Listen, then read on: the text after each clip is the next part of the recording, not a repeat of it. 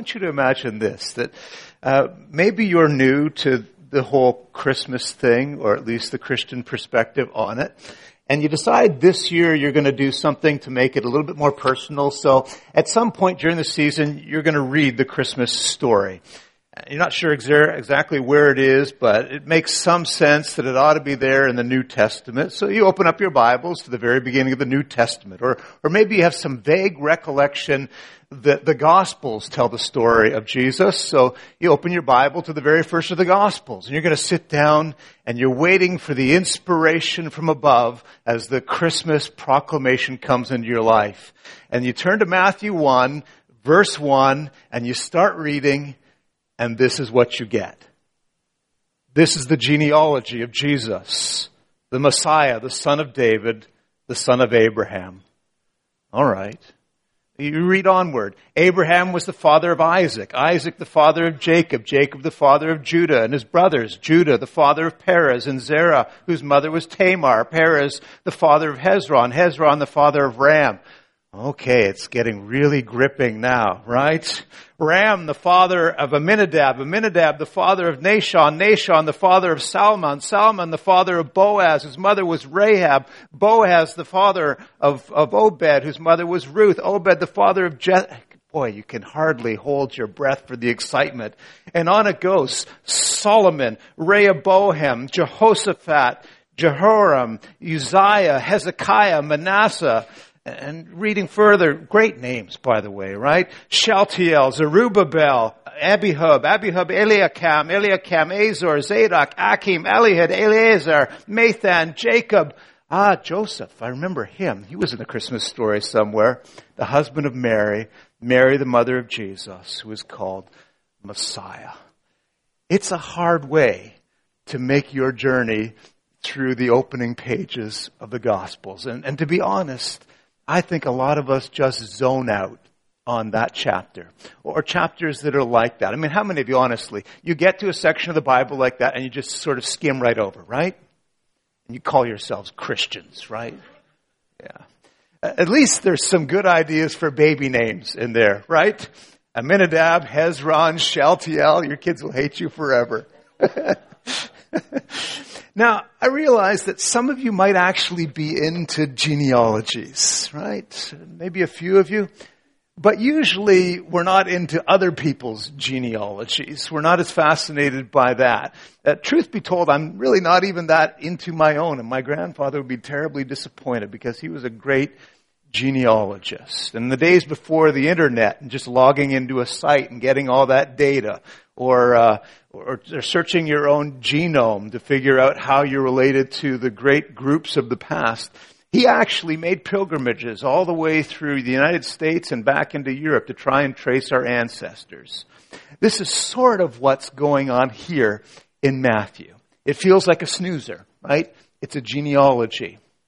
But those who've studied it closely, pastors and theologians and scholars, would suggest that everything that's most essential about Christian faith is actually embedded there in the genealogy. All of the essentials, the sheer number of things that Matthew is trying to suggest in that list of names is staggering. Now, we're just going to look at 5. We'll limit ourselves to that. But I think you'll find that in the names, behind the names and the stories, there is incredible truth at work. If you're looking for the 5 in advance so you can zone out through the rest of the message, if they're on the back of your order of service, they're in the notes. And here's the first one. I borrow this expression from Tim Keller. The gospel is not good advice, Keller said. The gospel is good news. And this is what he meant. Most of our good stories start out with once upon a time or a long time ago in a galaxy far, far away, right? That's not the way Gospels start out in the Bible. Matthew doesn't start out that way. Instead, he says, what I'm going to tell you is the story of something that actually happened in real time, in a real place. And I'm going to ground it in the genealogical history of this man, Jesus. That's actually one of Christianity's most important features, that Christianity is actual history. That the core of Christianity is not a series of principles or moral truths meant to guide us. It's what Jesus actually did for human beings. most religion, if you peel back the layers, you'll see that it's built on teachings and principles that would remain true whether or not their founders actually lived or not. The religious founder was just a mouthpiece for the sayings. It's the sayings that comprise the essence of the religion. For example, the principles of Buddhism don't rely on Buddha being an actual person. The principles that Buddhists believe undergird the universe are things that would be true whether or not an actual person spoke them. The same for Islam, incidentally. The pattern of how Allah wants us to live was spoken by Muhammad, who they believe is an actual person. But it's not Muhammad or his life that are key. It's the principles that were spoken. Not true for Christianity. Christianity depends on a set of events that took place in history in real time. Why is that important? Because the core of Christianity is not what Jesus taught us to do, but what he did for us.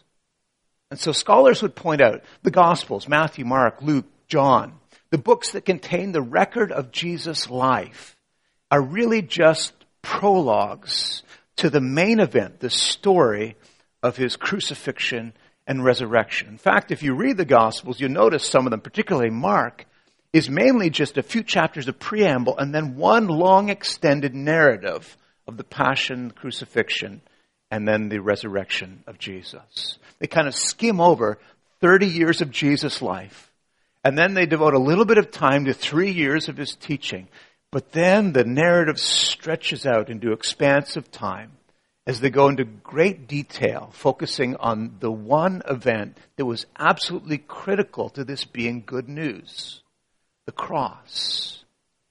Now the Gospels, of course, they contain lots of things that Jesus said, and they record some of the activities that he was involved in. But the focus of the Gospels is not on what he said and did. It's the focus itself is on the cross. That's why Keller was emphatic that the gospel is not primarily advice. It's good news. In fact, that's what gospel means. The word is euangelion. Eu is a little word that just means good. And angelios or angelion is message. Angel is a messenger. Good news. Gospel. So imagine, for example, you were living in ancient Greece and a foreign army is invading your country and the general in charge of protecting the citizens of your nation is shorthanded, sends out word that they need every able-bodied person to come and help fight. That wouldn't be gospel, would it? That is not good news. But imagine that the general had won the victory, defeated the invading army, and then sends out a message to the country that they'd won, they're victorious, you're safe, peace now is abundant in the land. That would be called a gospel. That's good news. And the messenger who brought the gospel would be called an angel, an angelos. When Jesus was born, you remember who showed up? Angels, messengers, announcing what? They didn't say the great teacher is here. They said the Savior is born. This is the euangelion. This is the good news. Because you see, what the world needed most then, what it needs most still today, is not one more religious teacher. We hadn't listened to all the ones that had come before and the ones that have come since. Why would we listen to a new one? That'd be kind of like a seventh grader failing in their multiplication tables, and so you enroll them in a calculus class and see if they're going to do better that way. Listen to what C.S. Lewis wrote about this. He said, there's been no lack of good advice for the last 4,000 years. A little bit more would not have made any difference. We've never really followed the advice of great teachers. Why would we begin now? Why would we be more likely to follow Christ than any of the others? Because he's the best moral teacher? That makes it even less likely that we should follow him. If we cannot take the elementary lessons, is it likely that we're going to take the more advanced ones? If Christianity only means one more bit of good advice, then Christianity is of little importance. We needed something different. And so God becomes the difference for us. enters into history to do what time had shown we could not do for ourselves. Those who believe it and receive it, for them, everything changed. Not primarily because of what Jesus taught, but because of what he did. Listen, the most important thing about the Gospels is that they must be received and believed as a gift. Which means you are not made Christian by trying to emulate Christ, even if you do it really, really well. The core of Christianity is not a set of teachings to be followed. It's a gift to be received. The gospel is not primarily good advice. It's good news. That's the first observation about the genealogy. It grounds the story of Jesus in real time, in a real place. Here's the second thing. The genealogy shows you that Jesus is situated right there at the center of history. Matthew takes what many would have considered to be an insignificant family line and organizes all of human history around it. And here's why that's important. At this point, it certainly doesn't seem like Jesus is the focal point of history. Israel is a small backwater Middle Eastern country. It's under the rule of somebody else. It had almost always been under the rule of somebody else. Nobody in Rome is paying attention to this family line that Matthew's talking about. But God had made a promise long ago. We looked at it last week. A promise to Abraham. A promise that salvation would come into the world through one of his descendants. And at this point in history, you've got all these powerful nations. You've got Egypt, and you've got Rome, and the empires of the East. And they all seem like they're directing things. And what Matthew is trying to do by opening up this genealogical window is to show that God is in fact at work behind the scenes, directing everything according to a carefully laid out plan to bring his Messiah into the world. And all the other powers are kind of illusory. Let me give you one quick example of that. One of the details most people know about Christmas is that Mary and Joseph had to travel to Bethlehem. That's part of the story. We like that part of the story when the kids enact it, right? Because what are they going to make of that scene where Mary is supposedly riding on a donkey? How will they do that one? Will it be a real donkey? Will it be a stuffed donkey? What will happen? But you know they had to travel to Rome. You remember why? Taxation, a census, right? Luke explains to us that this was God's purpose so that one of the key prophecies about the Messiah would be fulfilled. He was going to be born in Bethlehem. And so God works through Rome, through taxation plans. Amazing to think that God could work through a government's tax plan, right? God works through the taxation plans of Rome in order to get Mary and Joseph to Bethlehem to fulfill a centuries-old promise. And you wonder, why would he go to all that trouble? Why not just appear to Joseph in a dream and say, Joseph, go to Bethlehem? I mean, I think this is probably meant to show us that God can move powerful nations around like chess pieces on a board. And he uses the tax plans of a whole empire just to move a young couple 90 miles down the road. And here's why it ought to be encouraging. It doesn't look now like Jesus is the center of history. It doesn't always, right? CBC News is not here this weekend paying attention to what we do in the service. I know where they are. They've been in my neighborhood all week, dealing with the murder of a 14-year-old boy who died a block from our house. They're watching what they think is most important. They're keyed into the powers of the world, the markets, the parliaments, world politics, crime stories, the Twitter feeds of the ultra-rich athletes and the ultra-nutty politicians, right? But these things are like a drop in the bucket, insignificant compared to what God is doing in the kingdom of Christ. There is an unseen power at work behind the story. I'm not sure sort of where this connects with you this morning. I know that if you look at any slice of time and any group of people, there will always be some who are discouraged, maybe discouraged as they look inside, maybe even more discouraged as they look outwards. In the church, sometimes it feels like there's a lot of discouragement. when they see a tide of secularism or unbelief or corrupt institutions or what they identify as the failure of family values in a nation. But don't be deceived. It didn't look back then like God was accomplishing his purposes, and yet he was doing his greatest work. Jesus, remember, his face is on the cover of both sides of this book. He wins. The same is true of your life. You may be discouraged. It may look like you're subject to forces that you cannot control. But God has an infallible purpose in your life.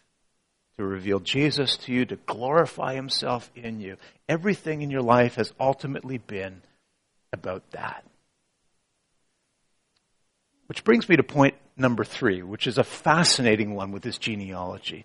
God is at work in all things, good things and bad things, all things for his purposes. You see how, if you're in Matthew chapter 1, maybe you want to look down there at verse 17, the very end.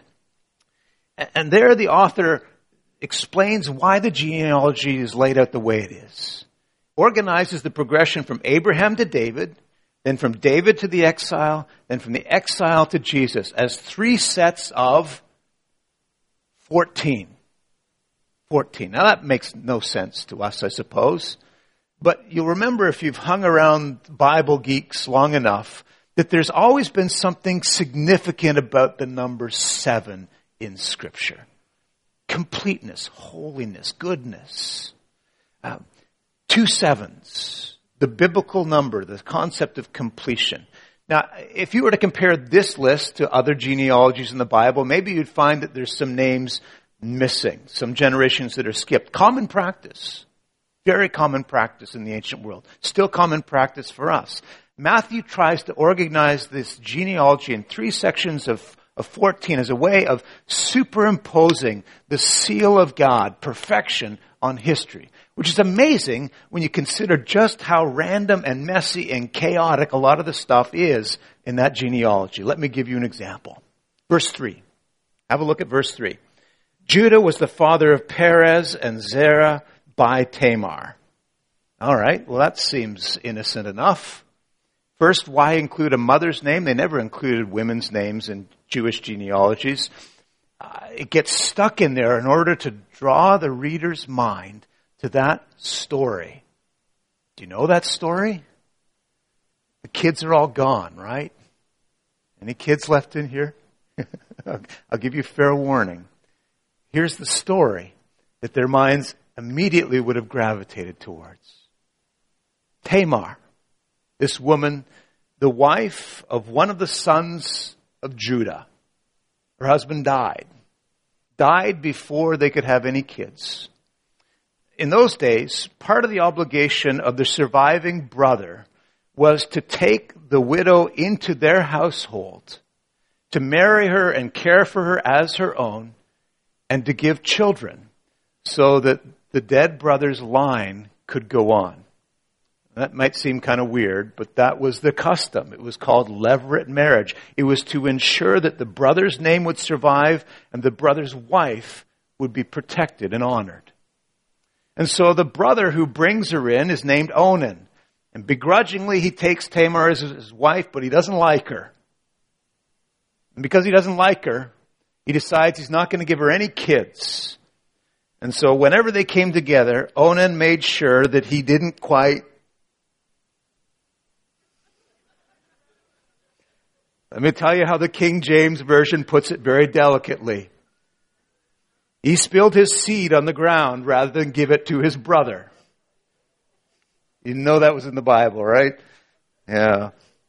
God wasn't pleased with this either, and so Onan dies.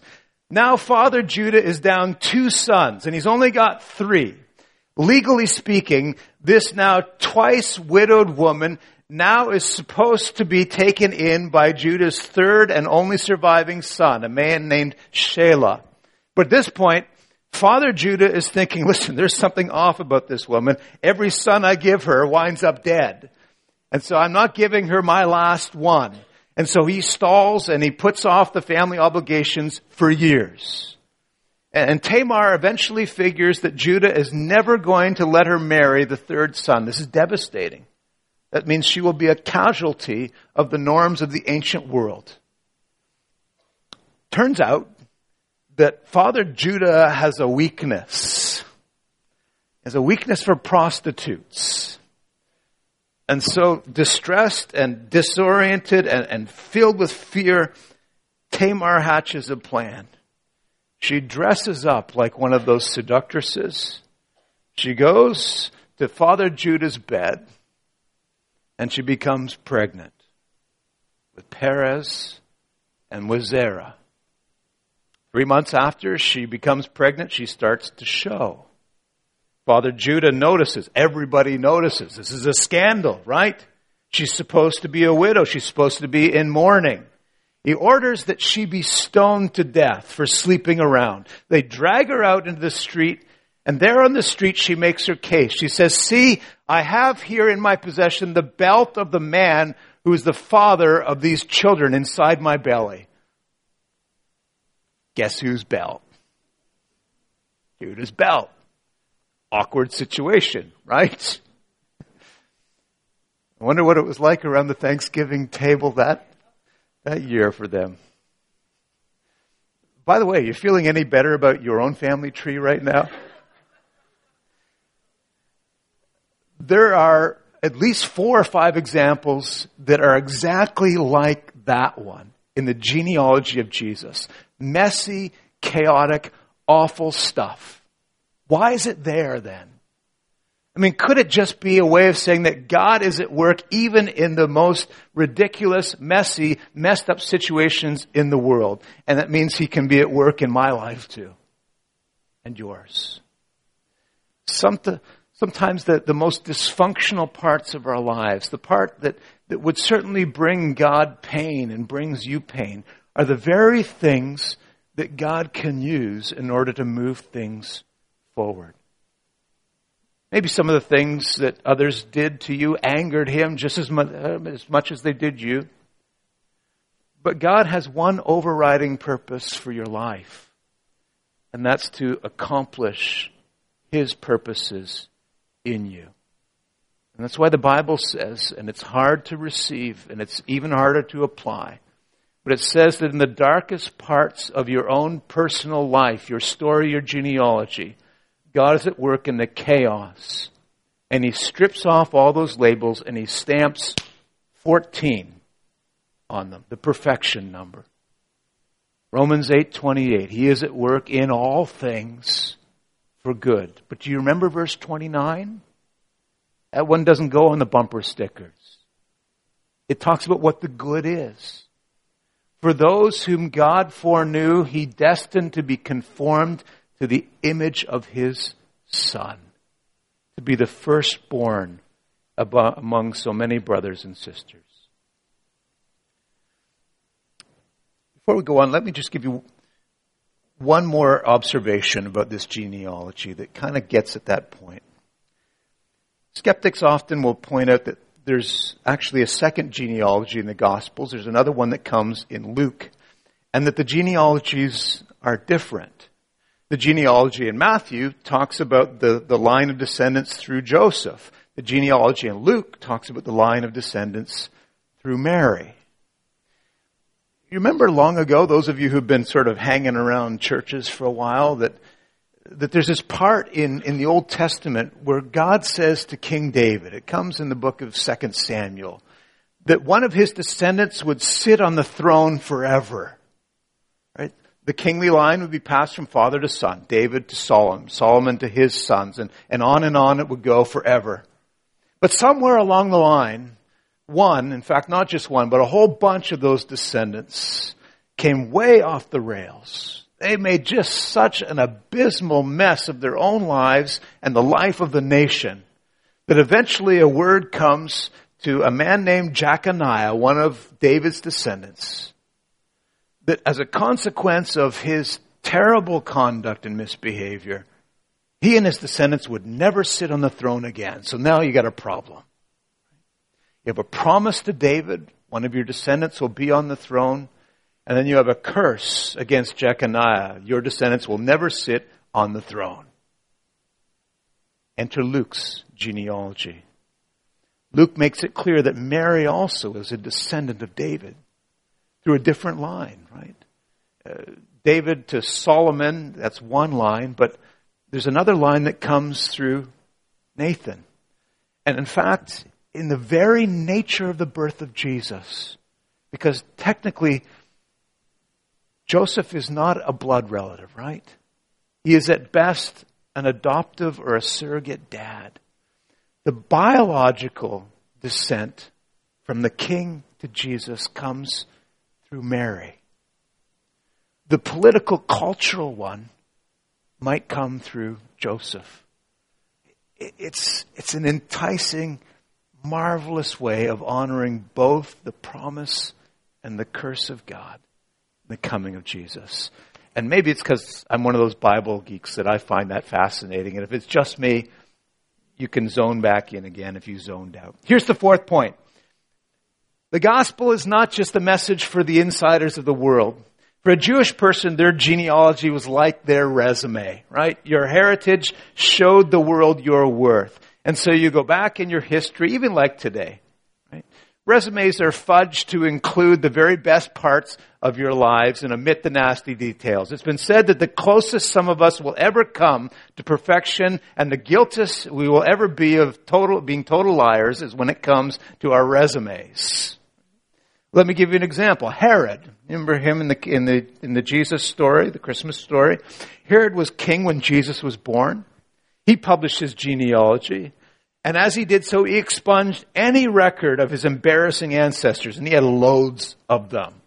And he came from, according to his genealogy, a line of sheer awesomeness from beginning to end. I told you I'm not really into genealogies. But I'll tell you what I know about mine. I'll tell you that some of those in my family who pursued this weren't satisfied until they could link our family to some awesomeness there in the past. It's like until you reach King James, it wasn't adequate enough. But here's the part I also know about my genealogy. There may be a little bit of awesomeness in my blood, but we had ancestors that spent a lot of their days in prison. Most of my relatives on one side were thrown out of every decent country in Europe. And they came seeking refuge in the United States, in Pennsylvania. Even our name, the name Root, is kind of made up. Because when they came to the border, they weren't going to give their real name. Right? Either that or they were too illiterate to spell it. And so what they pronounced was written differently. A genealogy is like a resume. And we want to show our linkage to powerful, important people. That's why it's so remarkable, the names that are included here in the resume of Jesus. We talked about one of them. Here's a few others. Rahab, a prostitute, and a Gentile that God saved from Jericho. Ruth, a Moabite, foreigner. By the way, you see all of these women that are in the genealogy, not considered important in those days for resume purposes, and yet there they are. And they're not even respectable women. In every case, they are women who are involved somehow, usually as the victim of sexual scandal. Verse 6, David and the wife of Uriah. Why that phrase? She doesn't even get a name. Why not just write her name, Bathsheba? In writing the wife of Uriah, the Gospels are making us remember the story. That David betrayed one of his best friends, slept with his wife, then had him killed to cover the whole thing up. The line of Jesus, the resume, the genealogy is filled with moral outsiders, with ethnic outsiders, with gender outsiders, all of it sending us kind of a message, and it's hard to miss, that Jesus didn't just come for the insiders. He's not ashamed to identify in his family those who the world had pushed to the very edges. The prophecy said as much. All we like sheep have gone astray. And yet, Instead of allowing us to turn to our own selfish ways, he takes upon us the iniquity of us all. So you have Abraham and King David mentioned the same list as the prostitute Rahab, because in Christ, prostitute and king sit equally at the same table. And the message is clear, right? The names to be included in the line that leads to Christ will be as widely inclusive as possible in order to make possible the reality that yours and mine can sit there too. Our Savior saves to the uttermost. No matter who you are, what you've done, there is room in His family for you. You may feel like an outcast, but He brings you close. You may feel worthless, but His passion is evident for you. God is at work in the ugliest of situations as well as the best. Here's the last of our points in this genealogy. Jesus is the ultimate rest. How do we get to that? Remember this number thing, 3 sets of 14, right?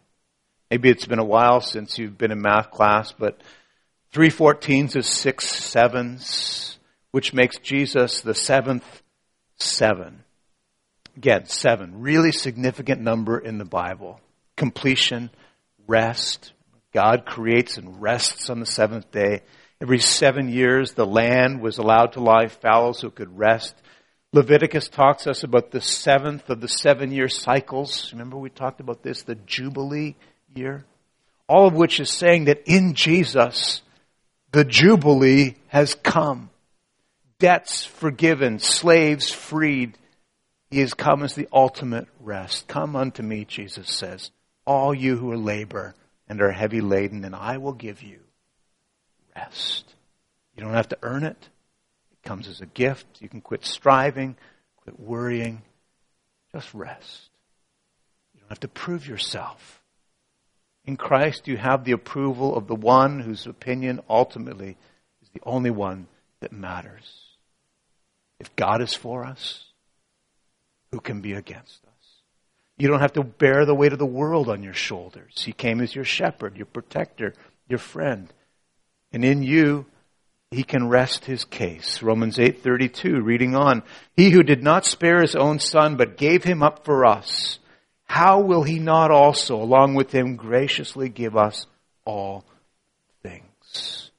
Come unto me, all you who labor and are heavy laden, and I will give you. It's not what people need most at Christmas. Not one more tinsel-wrapped gift. Rest. Now listen, you can go crazy with all these number games. 3 14s, 7 sevens. But remember this. In the genealogy are the essentials about who Jesus is and what He meant. He comes as a gift to do for us what we could not do for ourselves. It's not good advice, it's good news. The central point in history in your life is right there in a Bethlehem stable. God has been saying to you in all of your pain, in all of the fragility of life, that there is no joy on earth that can sustain you, but there is joy that comes at Christmas that is forever. And you were created for something more. He offers you rest. Which is what some of us need most, Christmas 2018. Have you received Him? Have you invited Him? You worked so hard to prepare everything else for the season. Yet to all who receive Him, John's Gospel says, to those who believe in His name, He gave the right to become the children of God. Let's pray.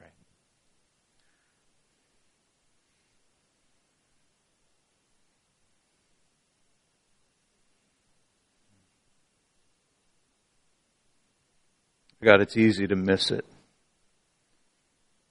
The truth that's embedded there in even the fine details of your word. We don't want to miss any of it. God, help us as we sit under the counsel of your scripture to find even in a list of names the truth that will bring life and hope and rest. past. And I pray for my friends, my brothers and sisters in this room.